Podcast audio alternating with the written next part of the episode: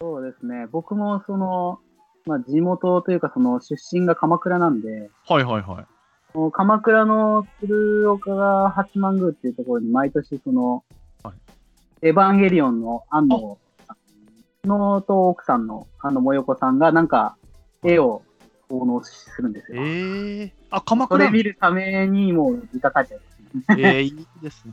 ちゃんまつさんも鎌倉ですからね、ちゃんまつさんも。そうなんですよね。すごいですはねい。鎌出倉。して暑いたいじゃだきます。はい。はいあヒューマンはレッドと AV 単位を始めましたっていうこと でね。 もうどうしようかな。もうちょっと紹介しようかな。いやいやいや、だもう次が集めですから。いや、サスペンス、ミステリーをちょっと集めに行きますか。もう集めにつっても。あーじゃあちょっともう一作だけいいですかじゃあ。はい、どうぞどうぞどうぞ、ありがとうございました。えーっと、望郷太郎という作品です。どういう感じですか望むに郷。はい佐藤と書く郷で太郎は、太郎で漢字ですので。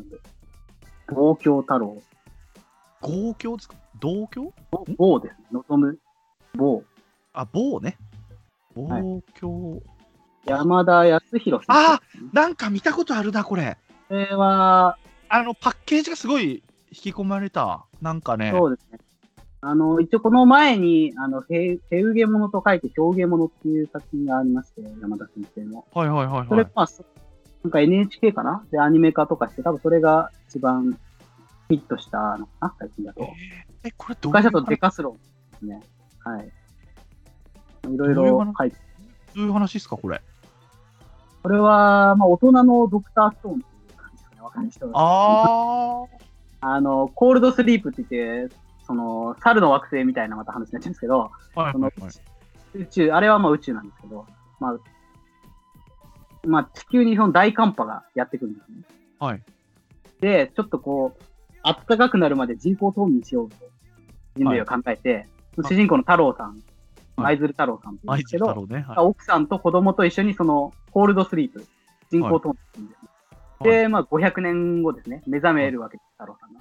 はいすると、奥さんと子供がミイラになってるんですよ。ええで、すごい、その、地球はもう荒廃してるわけですよ、ね。ジャングルになったりとか。ー。はいはいはい。一応その、まあ、カンパは終わったみたいだけど、はい俺これどうやって生きていけばいいんだろうっていいうや、最初、ドクターストーンです思いっきりそういう最初の入り。出すこことなの。で、それで、まはあ、一人でこう生活していくっていう話なんですけど、あ、一人ドクターストーンっていうのはその、まあ少年漫画なんで、はい仲間と一緒にこういろいろそうですね。発明したりとかして、どんどん近代に近づいていくんですね。そうですね。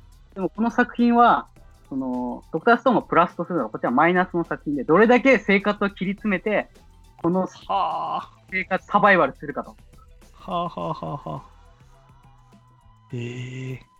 感じでですね、その男がこう、とりあえず日本を目指すんですよ。一応その人工冬眠してたのがイラクなんで、イラクかららず大陸をこう横断して日本までテクテク歩いていこうっていう感じ。歩くんや。で、やっぱりその無理があるんで歩くって。靴もはい。裸足だとはいはい。なんでいろいろこう、自然のものを使って川とか、なんかいろいろ動物をう使っわ、たりドとクターかストーンだね。うん行くんですけど、やっぱりもともと現代人なんで、はいド。クターストーンみたいにうまくいかないんですよ。ああ、なるほど。で、そこで、やっぱ狩猟生活してる民族と出会うんです。いるんだ。いるんだ。やっぱそ、の、ちゃんとその生き延びてる民族もいるわけですよ。はいはいはい。氷河期うんうんその人たちと一緒に生活していくんですけど、はいやっぱ圧倒的にやっぱその人たちは生活力あるんで、はい。その木の実とかも軽々取っちゃうわけですよ。主人公も頑張ってもやっぱ届かなかったりとか、はいはいはい。弓とかもやっぱやったことないんで、全然できないんです。でもその狩猟の人たちも遠くのもう動物とかもバンバン取っちゃったりとかして、時代、だんだんこう劣等感みたいなものが出てくるわけですよね、主人公は。うんうんうんで、じゃあ俺にできるものは何だろうっていうことで、知識を伝えようとするんですはけいど、はいはい。なんでこの最初、一番最初一巻だと、こう日時計っていうのを教えて、はい。実はこのあー世時間を界ね24時間、うんそう時間で区切れるんだよとうん教えるんですよ。うんところがその、あの男にですね、いや、そんなもんいらねえと。はい。時間の概念いらないから、うんお前使えねえなみたいなこと言われちゃうわけですよ。 あらららららら。もうバーンとこうぶん殴られたりとかして。えで、もう俺の存在価値とは何だろうっていう、この荒廃した世界で。いや、大人の絶望の感じね。そうですね。でもええう、今3巻かな出てる。4巻かはいな、四 ?4 巻も出てるんですけど、はいむそのやっぱりだんだんその、生き残ってきた人間っていうのが見えてきて、その人間同士のちょっと争いみたいな話になってるあら、やっぱそういうのあるね。やっぱね、争いになっちゃうね。土地は限られてるんで、あー欲がね、あるからね。うん、やっぱり、なんそこの奪い合いみたいな話になってる。うんうんうん。そこで今、主人公がお金という概念を持ち込んでるんですね。みんななやっぱる物ほ々ど。交換してるわけですよ。はい。そんな世界にお金という概念が誕生して、さあどうなるっていうことではあ、すけど、一体これは何を描こうとしてるのか、ちょっとまだわからないんですけそど、うっすね。ゴールが、まあでも日本にめ、日本を目指すっていうね、目標はと。いう話なんですけど、うーん、なんか経済を描こうとして、何なんだろう、これはっていう。そのドクターストーンみたいに、こう、なんか科、科学をどんどんどんどんしていくっていう話じゃないんですよ。ああ、はんはんはんですよね。現代に近づいていくって感じですもんね、ドクターストーンは。ね、だから集団生活をどうやってしていくかっていううんうん、話になっていて、これは、今4巻なんで、すごい、いや、あ気になってたのよね。ああ、じゃあこれも、買いです、こ れは。まあそうですね、はい。まあ、うんヒューマンって感じですかねいや、もうヒューマンでしょ、これ完全に。オッケー。望郷太郎。いや、気になってたのよ。書店とかでよう見て、シンプルにおっさんが乗ってるだけなのよね。まあ、そうドアですね主人公おっさんなんで、はい。そうそうそう、なんだろう、これ。と思ってああ、オッケー。あまあ、りがと大うございます人。向けの作品ですね。ドクターストーンをみんな知らないかもしれないですけど、ドクターストーンは持ってるんですよ、前巻。ドクターストーンはまあ少年ジャンプで連載してそる。うそうなんですよ。やっぱジャンプを抑えちゃう癖があるんですよね。やっぱりねまあ、その、これがまあ、難しかったらドクターストーン読めばいいと思います。そうですね、そうドでクターストーすンね。が、やっぱ少年漫画ちょっとなって人は、そうですね、望郷太郎です、ね。極端ですけどね。OK、じゃあ、ヒューマン部門は OK で。サスペンス、ミステリーはこれいっぱい教えてほしいのよ。どどどどっちかいいどれから、いや、多いでしょうから、お願いします。いや、どうですかね。じゃあ、まず、ジャンボマックスっていう作品。ああ、もう全然知らない。これは英語なんで、JUMBO で、マックスの MA、ジャンボですね。高橋勉先生っていう、あら、聞いたことある。有名なところは地震台とか、なんですかね。うんまあいろいろ書いてる作家。ジャンボマックスやなんかありましたよね。これは、えーあれだ、でかいやつだ、これだ。それこそ水曜日のダウンタウンでやってましたよ。あやってます。なんか、全員集合かなんかですね。 そうそうそう、8時だよ、全員集う合。んあはい、あ、見たことない。高橋勉さん、ああ、それこそクローズの人クローブじゃないのな見たことあるな、この人の。なんかありそまうすで。すね。もう結構、え、これミステリーなんですか、このおっさんの。まあ、ミステリーとかサスペンスですかね。ええー、嘘全然そんな感じに。まはあ、い、一応、はい。じゃあ、あらすじちょっと言いましょうか。お願いします。あ、てか、まず、そのジャンボマックスって、どうですか言葉のイメージ。どどういう話だと思います何のこいとや、僕、その8時だよ、全員集合のイメージがあるから、でかいあ男の話なのかな。まあ、そうですね。まあ、主人公でかい男なんですけど、まあ、小田い小田原で薬局をやってるんですね。神奈川県小田原市で。で、はいその、53歳だったかなはで、い独身だったんですけど、はいあるある日、結婚することになりまして、はいで、まあ、バツイチの人なんですけど、まあ、美人の年下の奥さんと、はいはいはい。 15、6歳の娘と、こう急に家族になることになったんです。ええー。で、まあ、もう50何歳なんですけども、今までその、付き合った経験もなくて、なんでもえう最高だと。人生の頂点がまあ、50何歳で来たと。浮かれてるんですね。結婚式を、が終わった後に、もう酔っ払って、まあ、初夜なんですけど、寝ちゃうんです。はいはい。で次の日に、まあ、なんか、よくわかんないけど、まあ、奥さんがちょっと照れた顔 してて、で、はいまあ、数ヶ月経ちまして、はいその美人の奥さんがですね、妊娠したと。ああ、はいはいいいんではい。で、あの日の夜じゃないかな、みたいなことを言わせてくれはて、いそこで主人公は愕然とするわけです。はい。はい。俺は、ずっと生まれてから今まで立ったことがないと。い ED いいのだと D ですね。はいはいはい。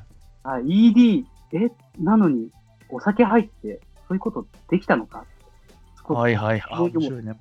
わけですよ。はい。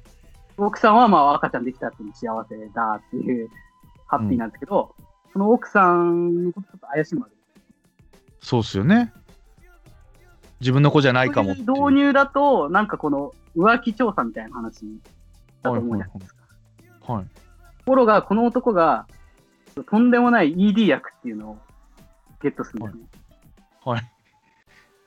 で、バイアグラってこの ED バイアグどどうなんだろう。まあ、バイアグラ、 まあ商品名はわかんないけど、ラ。はい。その飲んでみると、50何年間一度も立ったことない自分のものが立つわけですよ。いや、すげえな。AV 男優始めましたじゃん。この薬はい、もう初めて、あ、立つってこういうことなんだみたいな、主はいはい人公が衝撃を受けるわけですね。はい。で、話は、この ED 薬ってじゃあどうやって作ってるんだっていう話になってくるんですよ。はいはいはいは主人公は薬局を営んでる薬剤師なんですよ。い。でしたよね。はいはい。薬の成分とかがわかるんですね。はいはい。なんで、その、ある大学と、大学の助教授かな女性の人とちょっとタッグを組んで、はいその ED 薬をちょっと作ろうとするんですね。はいはい。で、まあ、ある程度大、大量とか、まあ、何百粒とかできるわけですよ。はい。で、その ED 薬を、その助教授さんが、じゃあちょっと効くかどうかわかんないから、私ちょっとこれ試してみるわって、こう、はい他の男にちょっと使わせてみるんですね。そのはいはい。すると、その男は、もうギンギンになってはい、死んじゃうんですよ。え怖っ。ここで警察が、この ED 薬なんだっていうのを捜査し始めるんです。いや、急になんかサスペンス、ミそうステなんリでーす。。ここからもう警察とこの薬剤師の男との追っかけ合いというか。ええうえでもそのサスペンス人を殺そうと思って作ってないわけですもんね。そうなんです。ただ、ただに、単にもう立つ薬を作る、うんけど、あ、ジャンボマックスってそういう意味か。そうなんですよ。大できくなかるくなる。なるほど。と。で、その薬がやっぱ裏ルートで出回っちゃうんですよ。あで、やっぱり100人に1人とか亡くなっちゃうんですよ。あ、あららららら。で、警察がこのジャンボマックスってなんだっていうので、ジャンボマックスで作っ操作をし始めるという。いや、面白そうやな。うもまういなんか、ね。え、浮気を疑ってたとか、そんな事件じゃねえじゃんってい。そううそうそうね。えーこう、もうこいつ犯罪者じゃんって いう。こいつが犯罪者だ。え、これもまだそ。のはい、どうぞ。はい、謎もあるんで、はい。今、2巻まで、あ、だよね、2巻っすよね。まだままだ。かりますよ、ちょっと短めの こ、あのー、ばっかり言っていただもくうから。全然もう5巻以下ぐらいでもう探したんで、ありがとうもございまうす。短めの。はい。これなんか、なんか、そうね、ドラマ化とかししそうっすね。ね。はい。まあ何年かしたら、もしかしたら、やるかもしれない。ジャンボマックス。ししまあまあ、月句とかじゃ無理でしょうけどね。まあまあ、深夜でしょうね、やるとした深ら夜でしょうね。深夜でしょうね。まあなんか、はい、僕とつな男が誰かわからないですけど、ビッグコミックスピリッツですね。ビッグコミックスか。ビッグコミックスですそう。ねですね、コミック。 小学館。いいなぁはい、これ買いです。ありがとうございます。ありがとうございます。一切ね、猿蔵さんにはお金は入りませんけども、でも買いです。で、読んだ後また喋りたいですね。はいはい。そうですね、特集組んでほしい。ですよねじゃあ僕、交互に行きましょうか。じゃあ僕行きます。はい。僕はもう何回も言ってます。樋口さんに言いましたけど、親愛なる僕へ殺意を込めて。これこそ僕はね、映画になると思います、これは。あこれでも知ってますあ、そうですね、ただまあ、ちょっと1巻、2巻ぐらいまで読んだかな。あなんでもうねまだ、はい。 4巻です。一気に4巻で動 きます。俺もなるうパあのね、何巻だ3巻ぐらいでもう描写がグロいんですよ。はい。 4巻でね、もうこっからたまらんくなりましたね。もうグッときて。どうこれはいう争ったという、あらすじいきましょう。二十歳の大学生、浦島英二、これが主人公ですね。ある朝目覚めると、同じ大学で、えーミスキャンパス、ミスキャン候補と噂される、えー美女、雪村京花が隣で寝ていた。京香が言うには、エイジが告白されてから2人は付き合っていると、えーいるのだという。エイジは直前の数日間の記憶がなく、まるで日付が飛んだような感覚に陥る。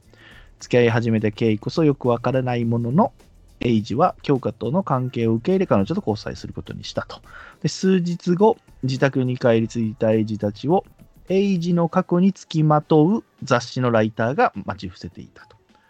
ライターはエイジが15年前、女子高生、あ女子大生連続狂気殺人、えー事件の犯人である殺人鬼 LL、矢野井誠の息子であるということを秘密にしてたと。で、それが京香ちゃんにバレてしまうっていうとこからの話がうん。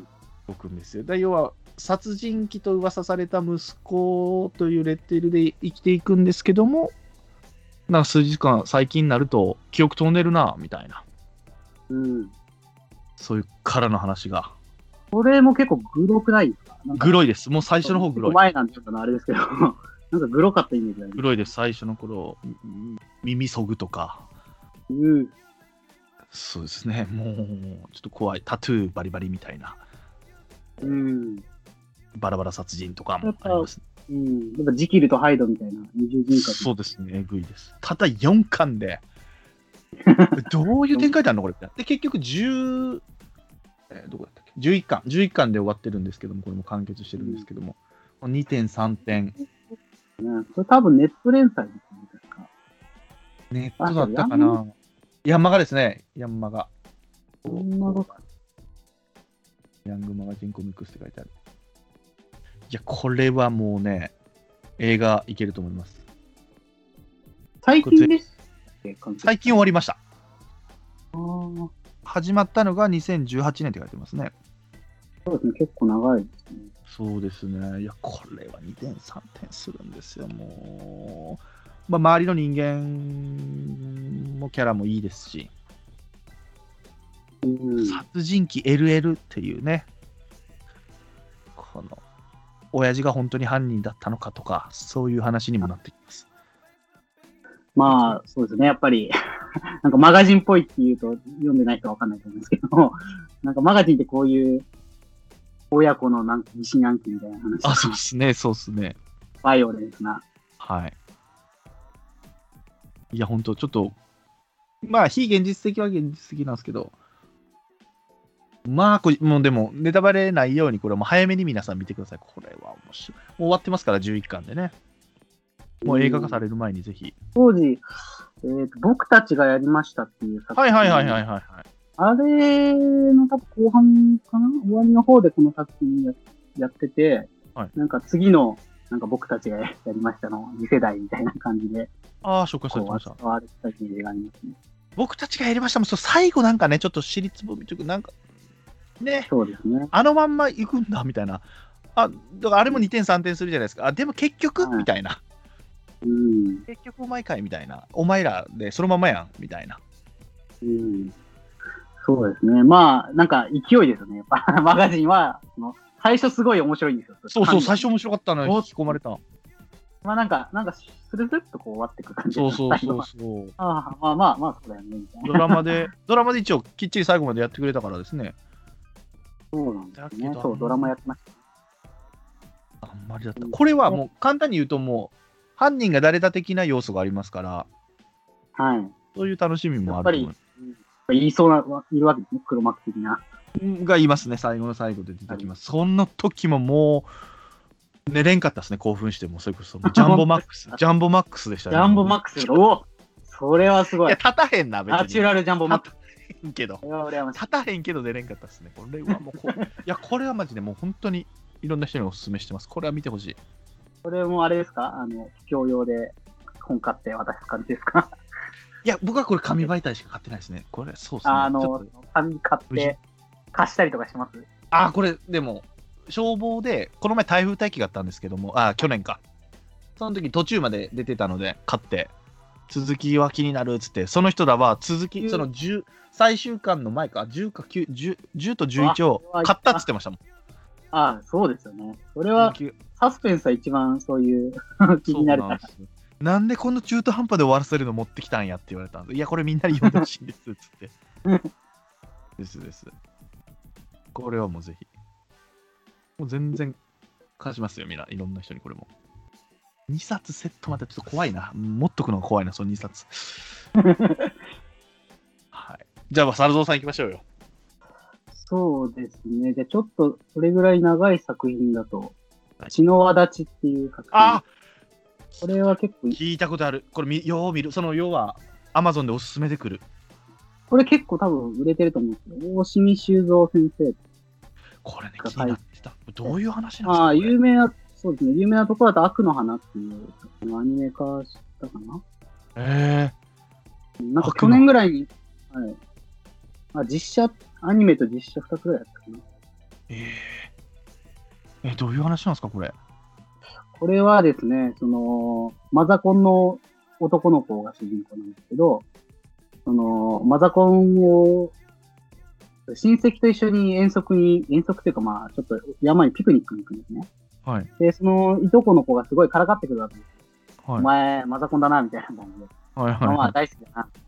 いや、はい僕、ママ好きじゃないし、みたいなことを、もう、もろマザコンみたいな感じで話してるんですけど、はいそのいじってるのを、ちょっとこう、遠くから見てるお母さんがいるんですはいはいはい。で、そのまあ子供二人、いとこと少年、あとね、ちょっと崖のところでちょっと戯れてるんで危ないな。はいはいはい。すで、ちょっと、まあ、あぶ危ないんですけど、はいそれで、ちょっと、本当落ちそうになるんですね、一回、ちょっと。はい。で危ないと思って、そのお母さんが、その、いとこの少年を、腕を取るんです。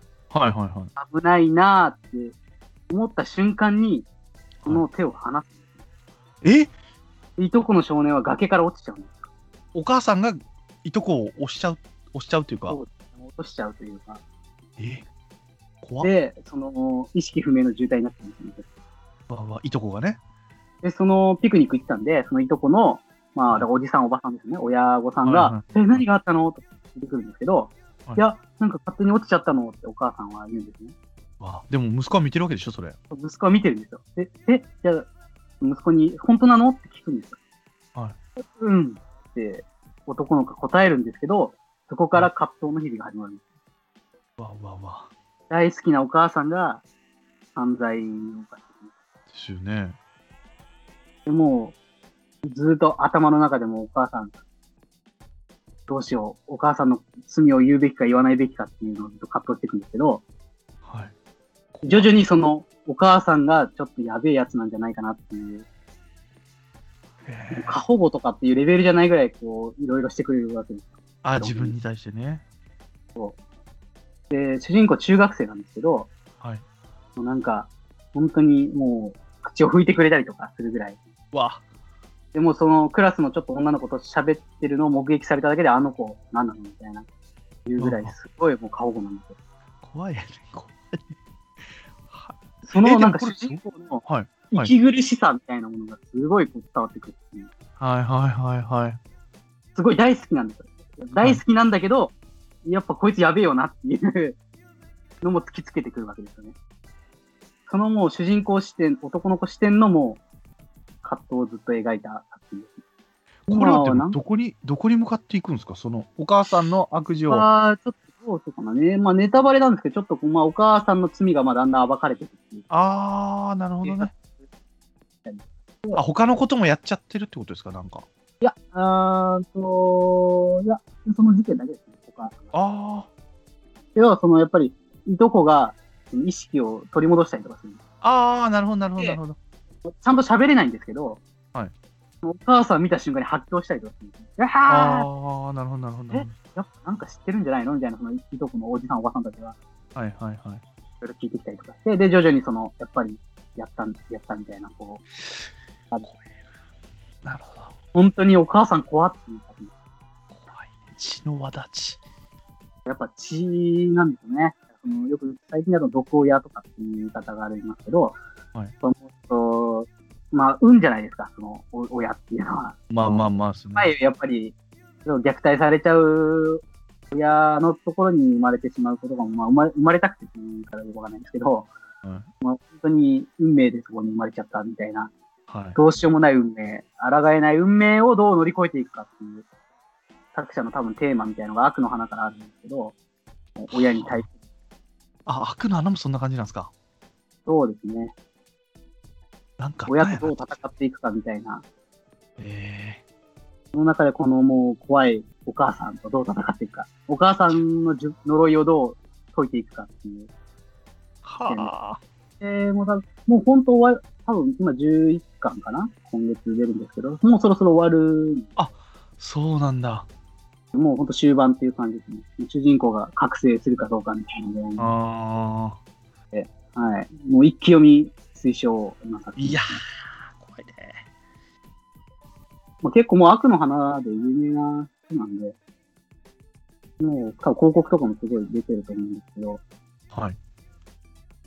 多分去年か一昨年ぐらいにその、しのちゃんは自分の名前が有名っていう作品の映画でやってて、もしかしたらワイナーさんとか知ってるかもしれないですけど、え そういう、なるぐらい有名な作家さんなんで、ー、あ、そうなんだ。もう結構だ、悪の花の次に代表作になるんじゃないかなっていう感じがしますね。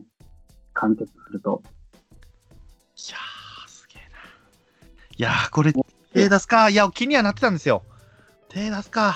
だちょっと話聞いたと思い、ちょっとまあな、一気読みがいいっすよね。途中ずっとこのモヤモヤの感じをこう、引きずったままうん寝ちょっとしんどいたくね。うーん、寝たくないな。ちょっと一気に読ん でうん。終わらし一気てに読んいいな。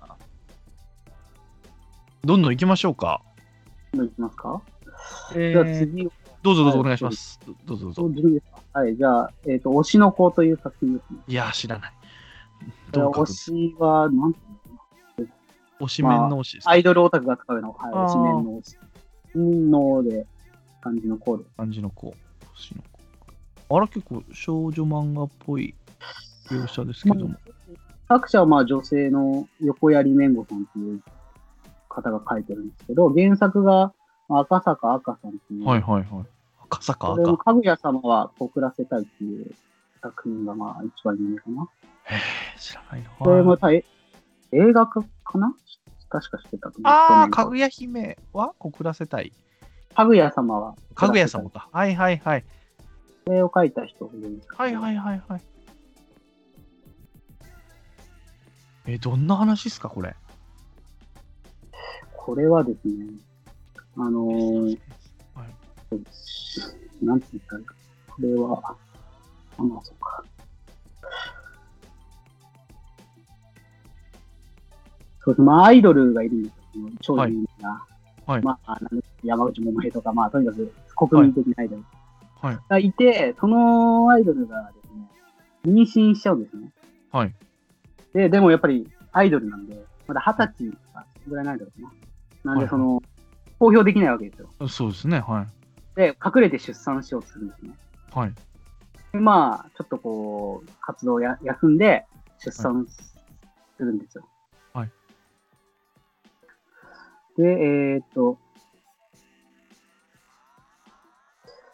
でそのアイドルが、まあ、子供を産むんですけど、はい双子の子をはい。その双子の子が、前世の記憶を持った子が生まれてくるんです。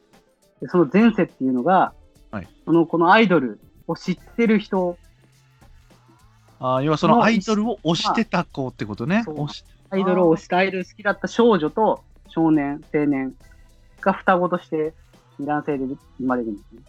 転その生もの二人って書いてあるは、はいそうはい。ですね、その二人はもう不治の病で亡くなってて、あら。もう最後にその、なんかアイドルと会いたいなみたいな感じで、やっぱ亡くなっちゃうんですけど、あら。はい。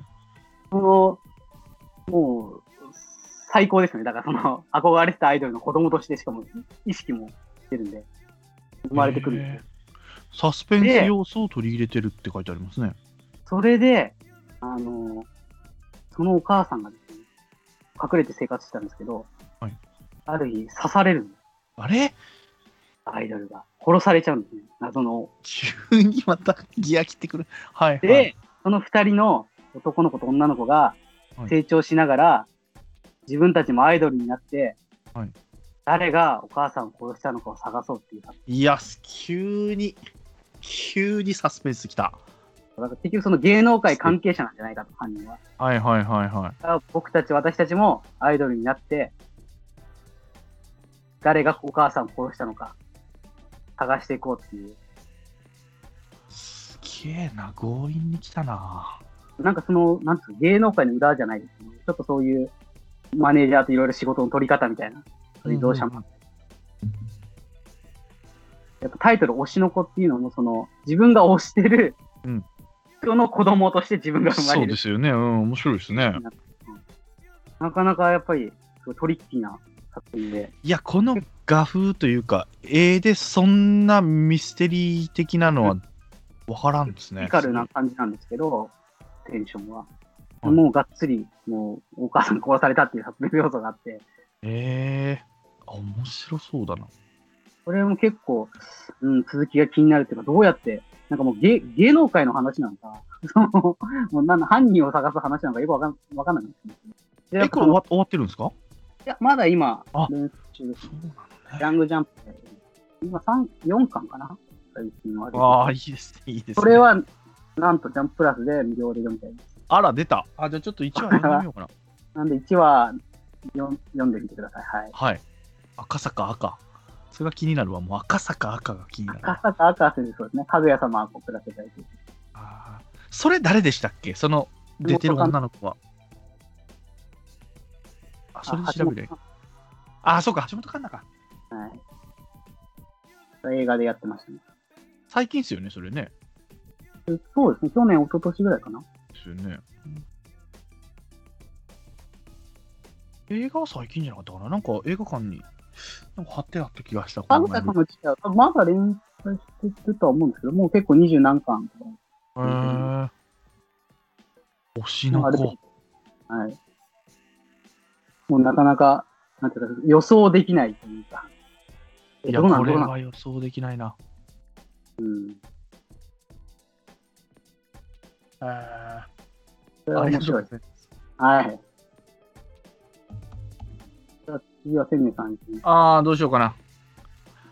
うまく説明できないですけど、あの、あれを書いてる人なんですよ。僕たちがいない街。はい。え僕ーたち夢で、はい。そそれのだけがいないます。僕あ、僕だけがいない街か。はい。はい。なんて呼ぶんですか、の三作者部圭なんてそうそうケイっていう三部三部ケイさん夢で見たあの子たあの子のためにっていうのが僕は今、はいはい。これが面白いなと思ってはい。これはご存知ですかはい、これは読んでますね。読んでます、あよかったよかった、はい、これ7巻で終わわはい終わったんですから僕最新巻まだ読んでないんですよいや、8, 巻が今度出るみたいな。ああじゃあまだ終わってこれはもない途。中でね読むとわけわからへんなみたいな急に展開変わってきたりするでしょあれもうん。そうですね。えー、ところの説明したいんですけどこれどれを読 むこれお願いしていいですかあの、なんか共感覚っていうんですかその、互いの、そはいの、 感感情とか感覚が、こう、わかる兄弟が。双子、双子でした双っけ子の兄弟でしたっけ双子でしたよね。はい。この双子の両親が殺されちゃうんですね。はい。で、この事件を、その、主人公が追っていくっていう話。で、その殺された時に、双子の弟でしたっけい弟の方が行方不明になってるんですねですね。で、その両親を、の犯人を追ってる時に、ちらちらとその弟の影がそうそうそうで、弟がその両親を殺した犯人と繋がってるのか、関係してるのかっていうところが、今何をやってるのか。そうそうそう。全く謎なんです。そうそうそうそう。これも結構バイオレンスな、暴力あります描写がすごい作品ですよね。うん。描写がありますね。だけど結局弟、後輩になってくると、まあ弟が誰といる、誰といるまではいないか。弟が見てる景色が見えてくるんですもんね、今、最近徐の。々にその共感覚が、もう、覚醒していくというか、つながりがどんどん強くなっていく。そうそうそうそうそう。で、弟の話じゃないけど、どんどん分かってくるじゃないですか、6巻ぐらいで。はい。で、えーあいつといるのみたいなね。うん。 そっから、あーおもろなってきたと思うところで止めてます。あなんか、だからそろそろ終わると思って。うん、なんか終わりそう。終わりそうですよね連。載は追ってないんで、その次多分8巻とか出るんですけど、それで終わるのかどうかわからないんですけど。この人だってね、まだやってるのに、次出してるんですよ。水たまりに浮かぶ島っていうのはそうこなんですね。れ3巻出てるいろいろこれ一応、そうそうそうそう。これ一応買ってるけど、1巻にまだ手つけてないんですよ。 そうですか。これなんもで、はいはい読んでますけど、面白いです、ああ、面白いですか、やっぱりね。はいやっぱりある程度のクオリティは、やっぱあるんだなっていう、すごいいや、作家だですなよ。ね。いや、これはもね、うどうなんですかね、ドラマ化しそうな、しそうな感じです よね。まあ、双子っていうのがちょっと、一人まあ二まあ人とまあ、そうですね。難しいかもしれない。ちょろっとしか出ないから。今ちょっと変わってるか、あ、でも顔似てるか。そうですね。いや、これは気になってる。だ終わってないですけども。はい。今だ僕まあ、これはでも本僕当、だけもがうはい今、終盤なんで、ですよ集めね。やすい。今、一番いいかもしれない。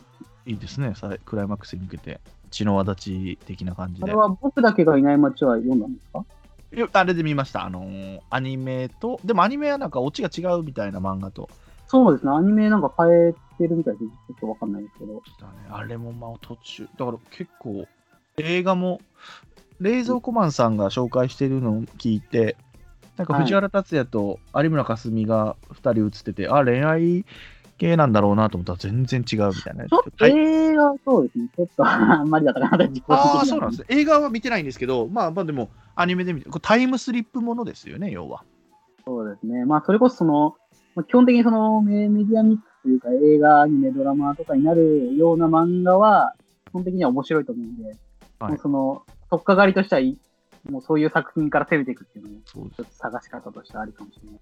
す。それこそ、推しの子じゃないけど、お母さんを殺したやつは誰だ的なうん、話ですよね。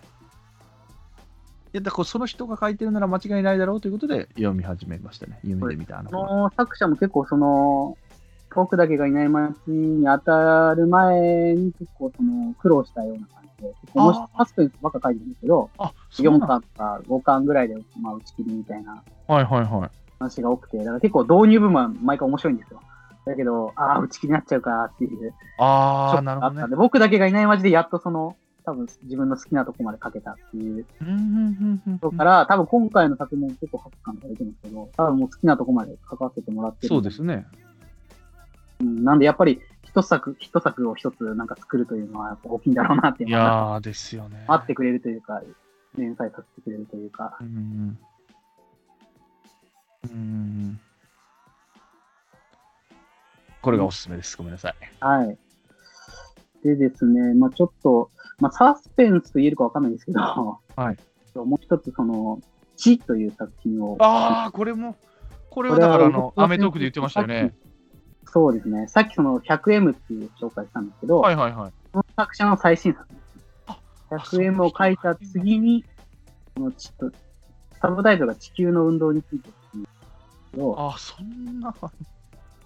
そうですね。はい舞台は、えー、と15世紀のヨーロッパで、まあ、その、まあ、描かれてる時には、まあ、景教って言い方されてるけど、はいまあ、多分キリスト教だろうなっていう見分けはしてるんですけあーど、まあ、その宗教が強くて、ヨーロッパですね。はいその、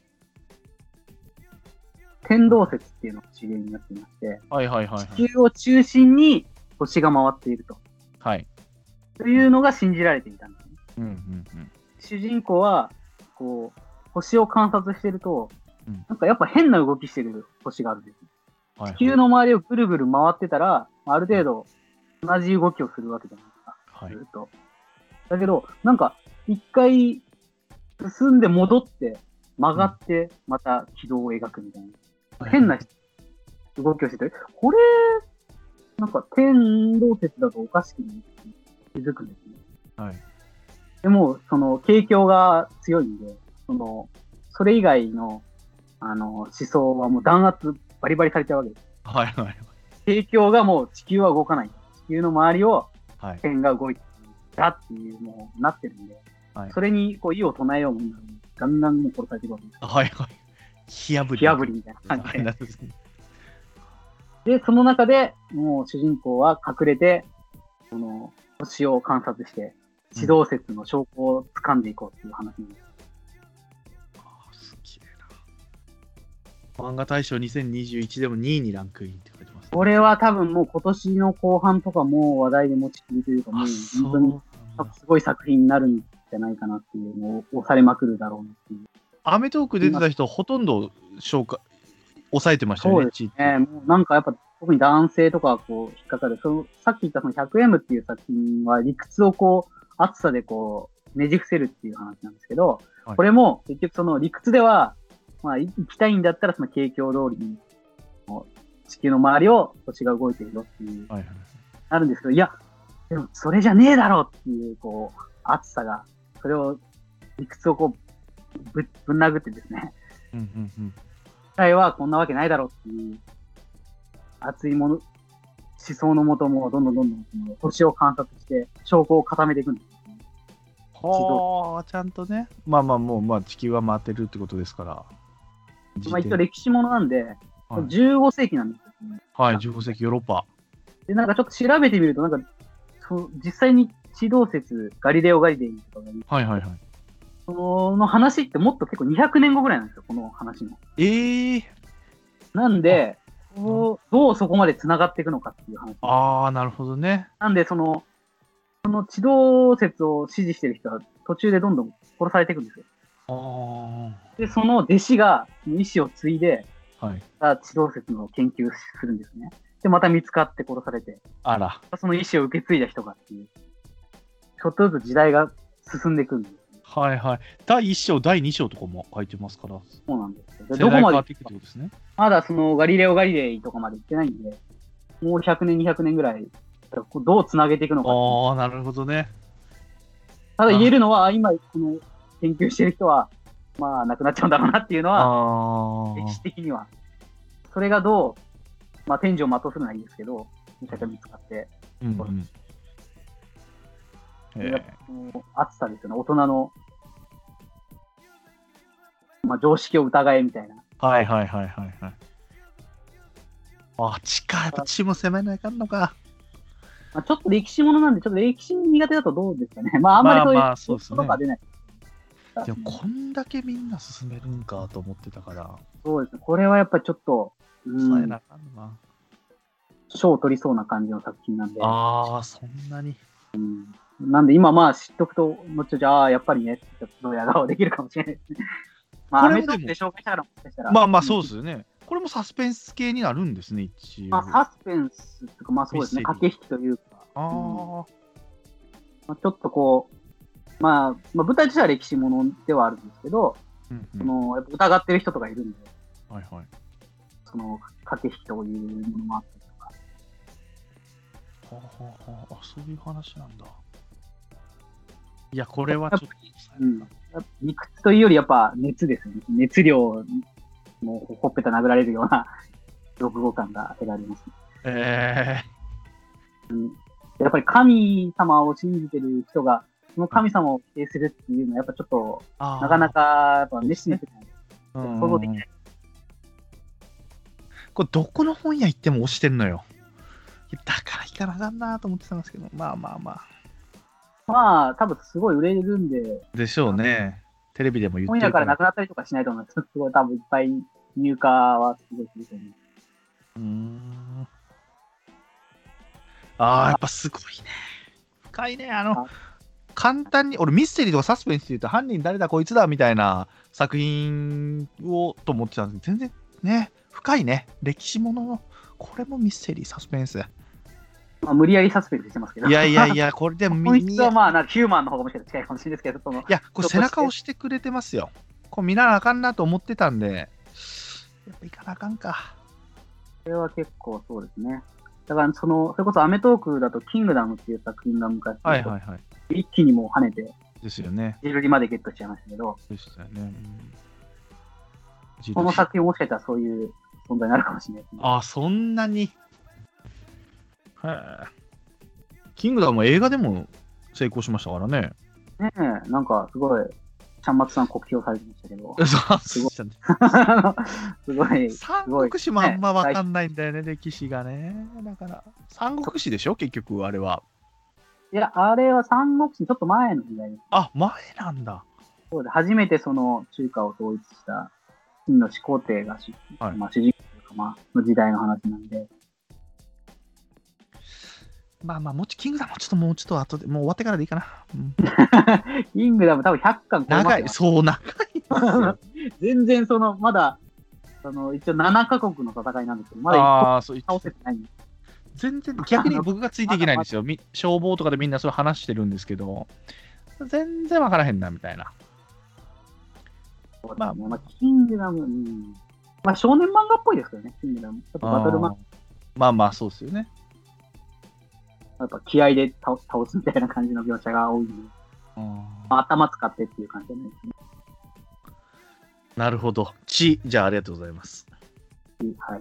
じゃあ僕ちょっと軽めの、犯人は誰だ的な、もうその概要とか、もうそのあらすじもないですけども、これもジャンププラスですけども、はい。あの、鴨の橋論の禁断推理。これだからいわゆる主人公が探偵で、えーと犯人誰だ的な事件に巻き込まれて、金田一君要素ですね。キャ,、はいまあ、キャラは、まあ、もともと天才の、みたいな。養成学校主席だったのに、みたいな。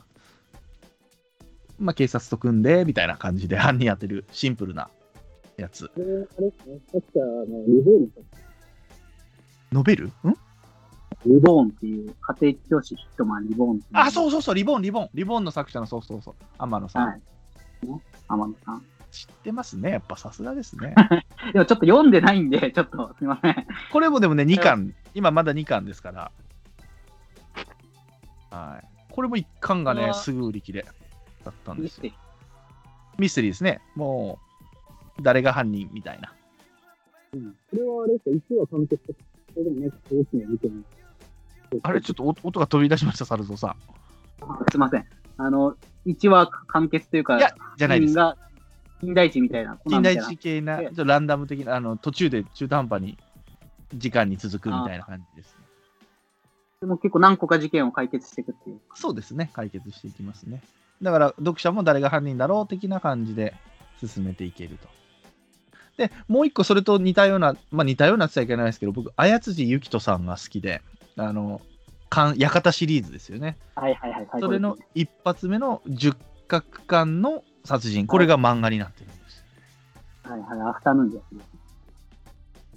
アフタヌーンですかああ、なるほどね。はいはいはい。で、これが主人公がいるんです。まあ、主人公がまあ、お寺の、お寺を継ぐ三男の人なんですけども、はいその人の相方になる川南っていう人はね、原作では男なんですけど、女なんですよ。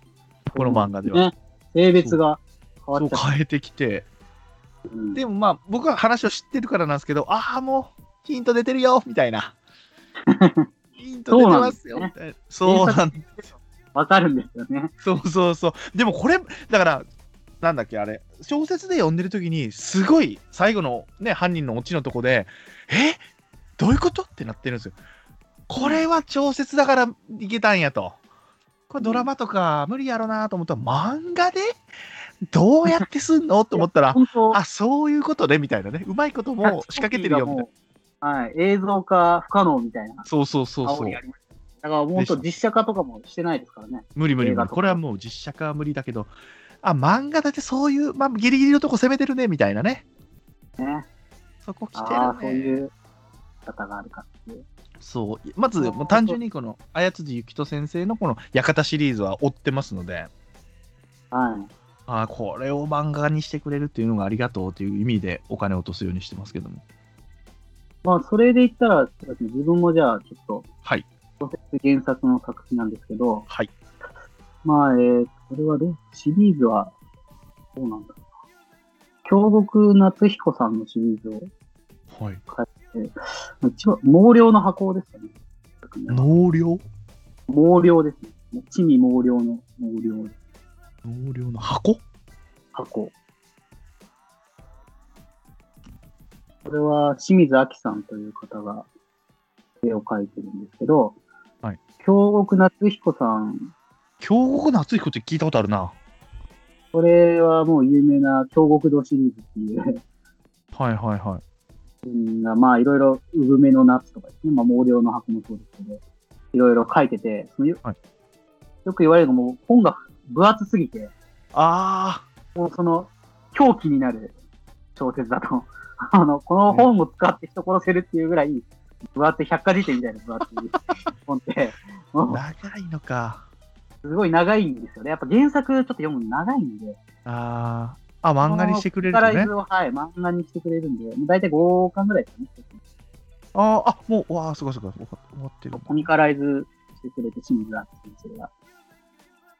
これ結構ちゃんと忠実にというか、しっかり走るとこあーあ、じゃあ漫画から入っても良さそうですねが。なんで、もう分厚い、もう1000ページとかあるんで、原作が。いうやわ好きわっていう人はもう漫画を、もういっぱい書いてるんで、大体。もうデビュー作のこー、2時間ドラマシリーズ的ななってますなって、映画とかでやってましたね。阿部寛とかが出てたかな。へえ。まあいいだったかななんかそういうの映画も何作かやってましたね。だからそれこそ、毛量の箱の実写は確か、工藤館とかですね。へえ。工藤館とか、あと宮迫とかですね。ええ、知らない。まあ納涼、映画の出来はあんまりあれなんで、映画見ない方がいいと思うんですけど、あでもその漫画は結構もう面白いんで、これ、これ、何であれやってんだろう。どこで、あは、なんあ、角川。月刊かななんか角川の月刊誌で、あれでも、アニ漫画が出てこねえな。清水明ああ、出てきた、出てきた、出てきた。あ、これじゃかって。あ、清水ってこの清水なんだ。志す水ね。だと思うんですよ清水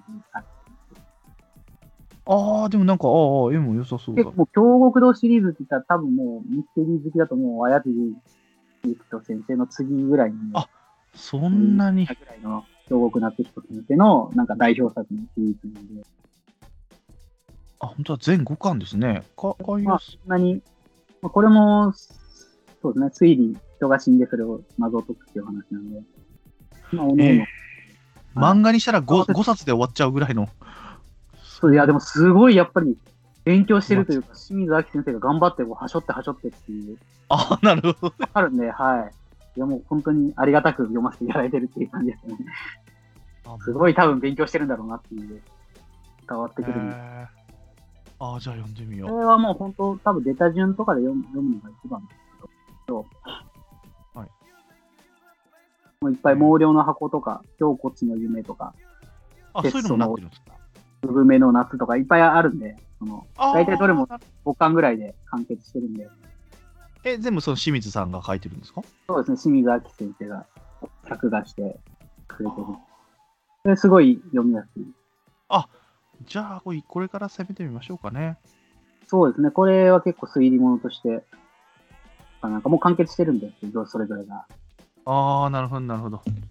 あ、一番おすすめ。めはやっぱり毛量の箱です。えーまあでもこの、京極夏彦を知らないのがダメですね、俺が。京極夏彦、そんな有名なんまだな、あこ90れ。年代かな、デビューは。なんで、このえ辺でー見たら、まあ、うん、知ってるかなっていう感じですかね。分厚いのか。まあそんな小す説ごもい、原作はもうすごいですよ、分厚いんでえーあ、これもじゃあもう買いですね。これでも古い な、今ないな、あんまり。さ五巻セットみたいになってる。まあ、電子書籍でもありますね。サクサク読めるいや、素晴らしいですね。もうトントン、次から次へと出てきますね。ちょあっどとう1、2個いきますもう2時間ぐらいいってますね。上がってない上がってないですか大丈夫ですか大丈夫です、全然大丈夫。大丈夫ですけど。あっという間。1、2個、ラストいきますじゃあ。僕はもうお腹いっぱいです。どうぞどうぞ、さあ猿蔵さんが。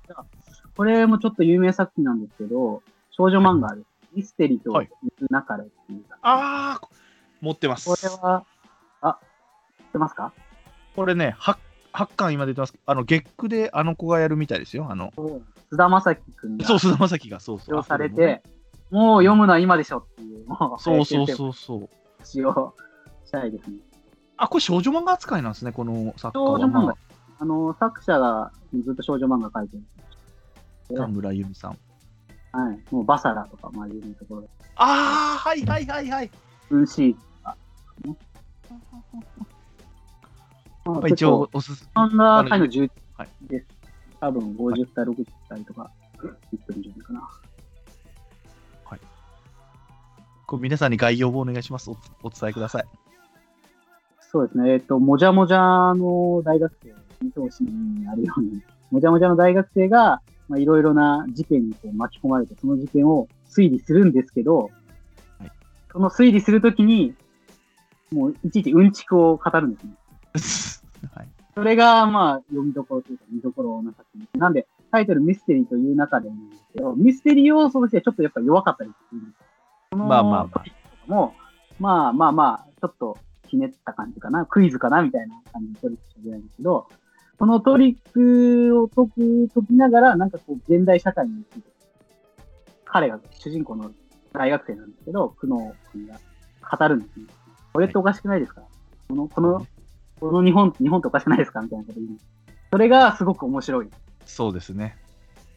で、やっぱりこう、特にその、多分、勉強はされてないんですけど、久能君はフェミニストなんですよ、多分。視点が。ト。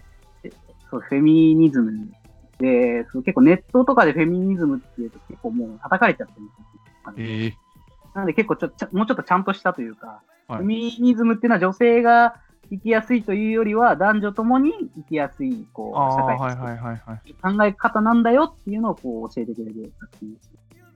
ええ そんな深く、そんな深く読んでなかったの俺。 深くっていうか、まあ、深い話なのもう結構わかりやすい。わかりやすいですね、確かにね。本当に女性働けないのっておかしくないとか、なんかああ、うんうんうん。でや休んでまた社会復帰難しいのって変だよねみたいな、まあ、本当に日常的なことも言うんですけど、その考え方が結構フェミニズムっぽい考え方で、結構ネネットとかで適当に検索するよりはすごいわかりやすい。うんうんうんうん。だから結構その、すごく嫌いな人もいるんですよ、やっぱり。なんか男が叩かれてるみたいな意見もあって、ああ。いや、とでいもうよ読りみはやすい。うん、そうですね、すごく読みやすくて、読みやすい。なんか、とっかかりというか、男女のこう理解を深めるとっかかりとしてすごいうん。面白いです。まあ、ちょっとこう、やっぱり、はい久能、主人公の大学生の久能君が、まあ、上からというか、ちょっとまあ、説教っぽい感じで語るんで、そこがまあ、尺に触る人もいるかもしれないんですけど、いきなり逮捕されますからね、まず。それ、容疑者扱い。いきなり容疑者扱いが最初の事件で。でももう事件自体はもう本当にどんどんサクサク解決してって、 まあ、そうですね、そうですね。一つのなんかまあ一応大きいテーマもあるんですけど、まあ事件自体はもうどんどんどんどん2、3話とかで解決していくはい事件ももう殺人事件からなんか窃盗とか軽いものから、そうですね、バスジャックから。あ軽いものっていうとね、事件に大きな被害はないって言われてますけど、 まあ犯罪なんで。そうですねまあ、ただその、うん、なんか、グロテスクな事件というよりは、まあ、日常にありがちなというか、ちょっとしたの延長線のような事件をどんどん解決していくっていう。まあ、ミステリーという流れってタイトルですけど、なんかミステリー自体も面白いですよね。そうですね。うん。なんか普通に推理物として楽しめるっていうか、これはだ全か然、ら、早々ドラマとかになるやろな、思ったらもう早速やもんなと思って。あああ、うん。もうちょっと後かなとかって思ってたんですけど、あー、本当ですか。うん報道だともう須田くんは撮影終わったって言ってたんで、まだ原作終わってないのに、もう あれ、ドラマ終わってたんだっていう、ですねなんかオリジナルストーリーまた入ってくるのかな。入ってきそうですね。やーも22う年の1月です。フジテレビ月9うん、来年ですね。ですね。いや、だからそれこそちょっとあれずれるんですけど、今、あの、一系のカラスってやってるじゃないですか。あー、はいはいはい。もう終わりましたね。はい。あれ、あれも漫画なんですかあれ、原作漫画なんですけど、全然全違うんですよ、漫画と。そうなんだ。ドラマの方はもうヒーロー、キムタクのヒーローみたいな話になっちゃってて、あ、そう。なんかもう、そう、月9っていうとこんなに変わるんだっていうぐらい、全然違う話になっちゃってて。あららららら。なんで、その、この話もどうどういうふうにあアレンジしてくるのかなみたいな。なんか、恋愛とか入れてくるのかなとかあー、あんのかな。なるほどね。まだ須田君しかされてないんで、どうなるのか。そうですね。須田将暉しか。なるほどまあ、怖まあ、見る、見るんですけど、多分ちょっと いや、俺も見ると思います、これは。これは読みやすいですね。そうですね。グロくもないし。うん、もう多分、サクサクサク、もう30分かかんないぐらいに一冊、二冊、うん読めちゃうと思うんで。ミステリという流れ。うん八巻二冊はい、8巻まで。これは持ってました。うん。これは結構ね、うん。男女ともそうそうそうそうそう。結構いろんなとこで、最初でもうミステリーやな思って、パパって買ったらいろんなとこでもう、これ大絶賛っつって、そっからね、だから、また品切れになってきてね、3巻、4巻あたりで。あそうなんもうこいつまた言うなよと思いながらも、まあまあまあ、まあまあだから早めに抑えて買ってます。ただこれも最新巻とかまだ読んでないです。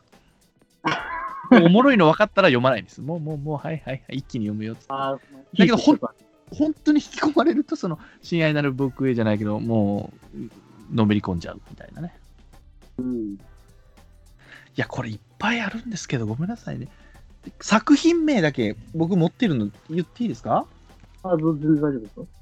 マイホームヒーローねこれはまたはい気になりますよね、マイホームヒーローあとは猿蔵さんこれ教えてくれたんですけど、サマータイム連打ねあ、サマータイムレンダー。これもう終わりましたよねた。はい。なんちょっかと、待ってドラマ化かななんかするんですね。映画化かなできるのこれどうどうい SF う、そうですね。なんか企画進行中みたいな。なあんーかえ SF ですもんね、これは完全に。もうそうタイムスリップして、はい、 もうこれも途中でも4、5巻ぐらいでちょっとだるなったな、思ったけども、どんどんどんどんね、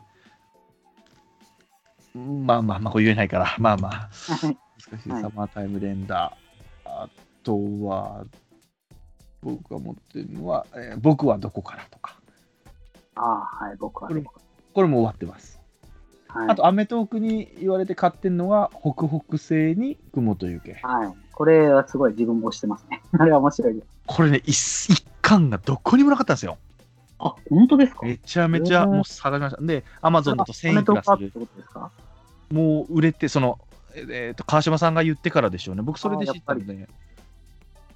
で、もうアマゾンとかでも高値で1400円、2000円ぐらいするのになって、これは待たなあかんと思ったんですけど、はい頑張って頑張って探して、はい。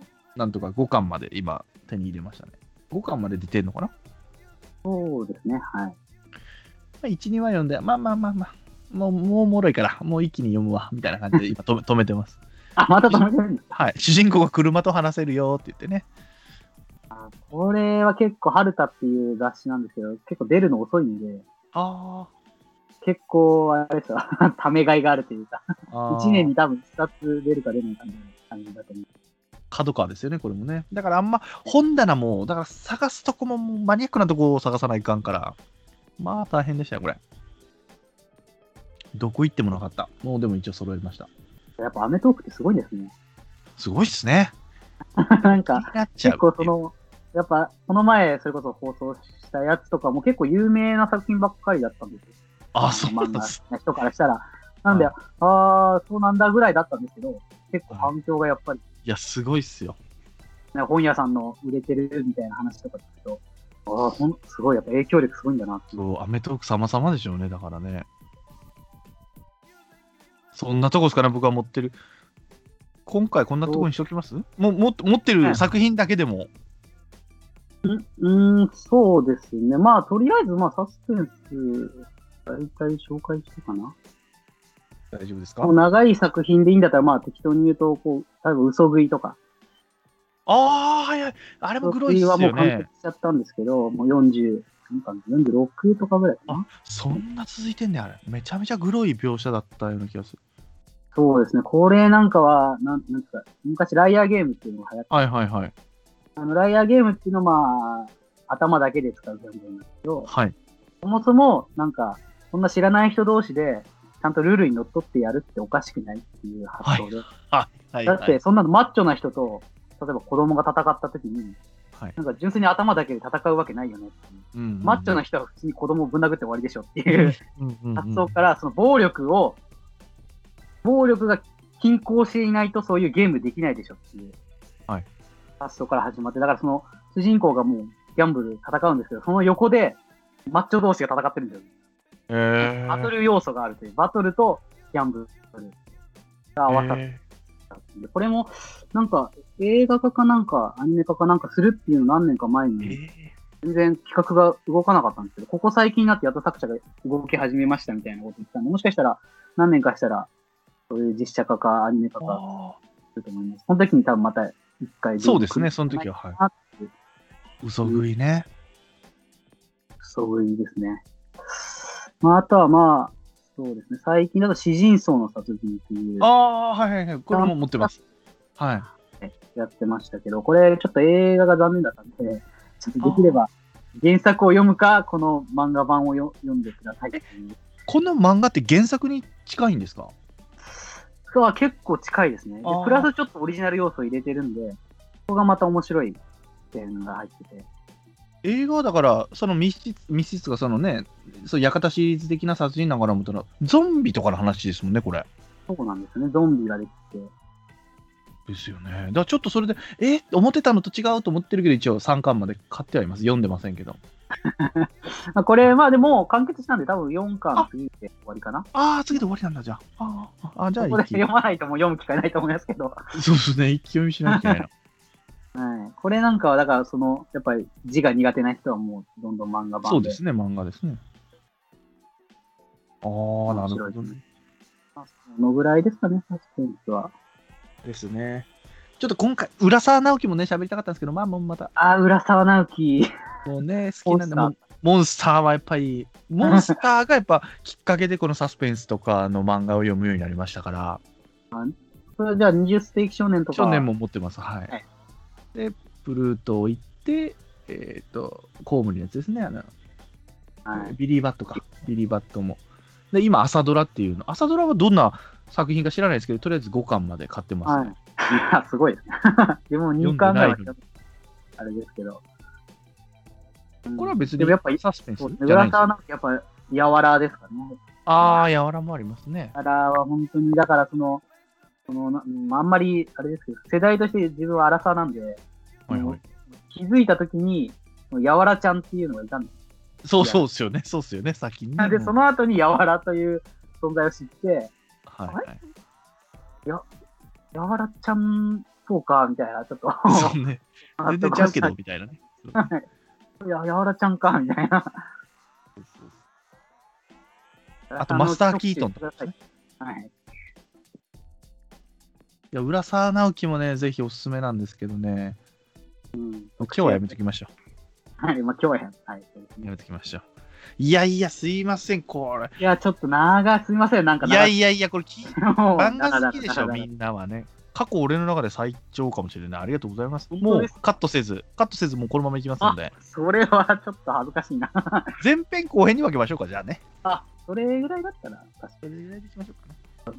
どこできるのか。いや、駆け足でちょっと教えていただきましたけども、知らない作品ばっかりで助かりました。 聞く方どうですかね情報をひたすらられてメモしながら ね、メモしながらこういう、食いついた作品とかあるはずですから、絶対。一応僕が基本的には短めの作品ばかりをそこううです選んだねんで、ま読みやあす集めやすいいかなっていう、はい。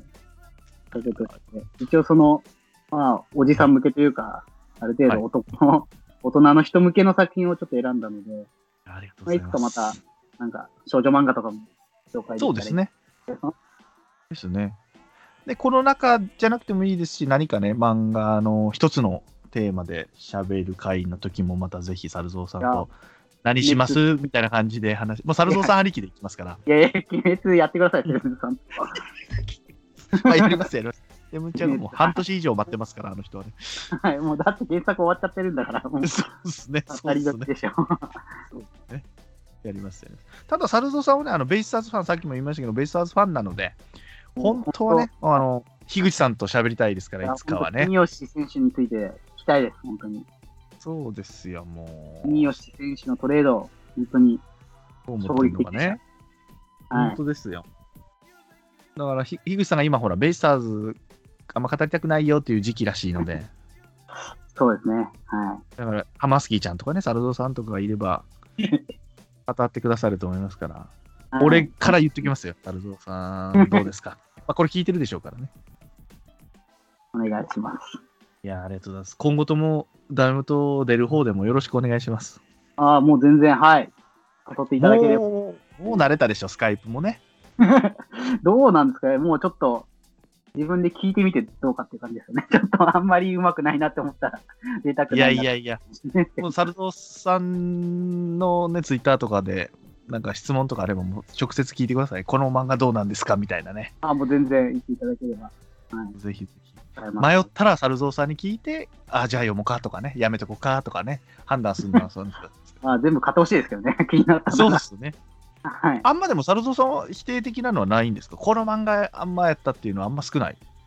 ああ、そうですね。基本的にやっぱり売れてる作品っていうのは、ある程度面白さはあると思うんで。やっぱ合う合わないは。月にもう10じゃ聞かないですよね、作品はもう。20、30ぐらいでまあ、新しいのだと、まあ、20、30ぐらいは。ですよね、すっげえよな。